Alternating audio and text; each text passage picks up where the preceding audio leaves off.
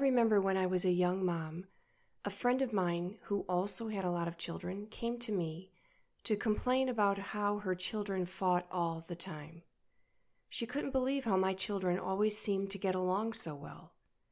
She asked what we did, and I simply said, "There's a zero tolerance in our family for disrespect, period." "You mean your kids never argue?" I told her that there were many arguments, but they were all respectful arguments. What she didn't see was how hard we worked to teach our children to get along. Day in and day out, disrespect and unkindness was never an option or tolerated. Were they still sometimes disrespectful and unkind to each other? Yes, they were imperfect children, like all children.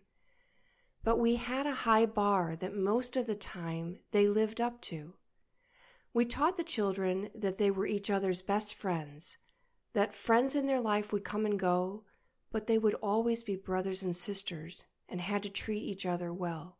And when there was conflict, we helped them see the other's side of things, and taught them to work it out and let go of any resentments. Name-calling or making fun of another was never tolerated. And if you said shut up to a sibling, it cost you twenty-five cents. It rarely happened. We talked about how God's plan made it so that they had an obligation to God to treat the brothers and sisters that He gave them well. They would make mistakes, sometimes serious ones, in the way they treated each other. They were human.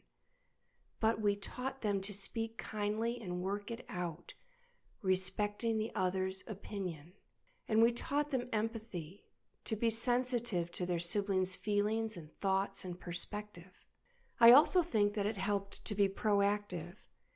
If I sensed a child was getting angry with another, I told both children to go sit on the step and work it out. I would eavesdrop in the beginning just to make sure they were speaking to each other with respect and actively trying to work it out. And if they weren't, I would help them through the process by telling them what to say to each other. Each had the opportunity to say what they thought without interruption from the other sibling. Then they had to figure out where to go from there so that they were both satisfied.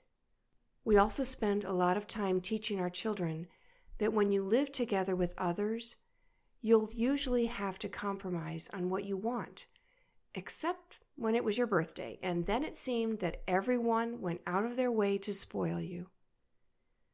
When their bottoms became too big for them to sit on the step together, I would step in and tell them to work it out in another room.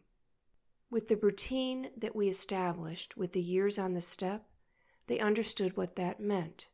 They would go to a separate room, listen to each other, be kind and respectful, and figure out a way where they could work it out together.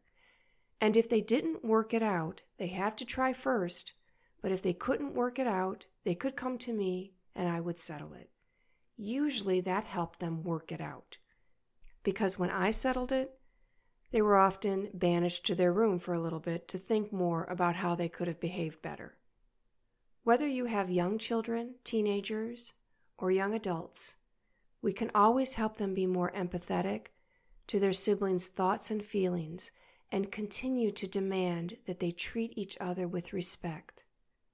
Sometimes they just need a little reminding. When you have zero tolerance for disrespect with consequences if necessary, you're teaching your children to think before they speak and act, and you're creating thoughtful, empathetic adults. Take care.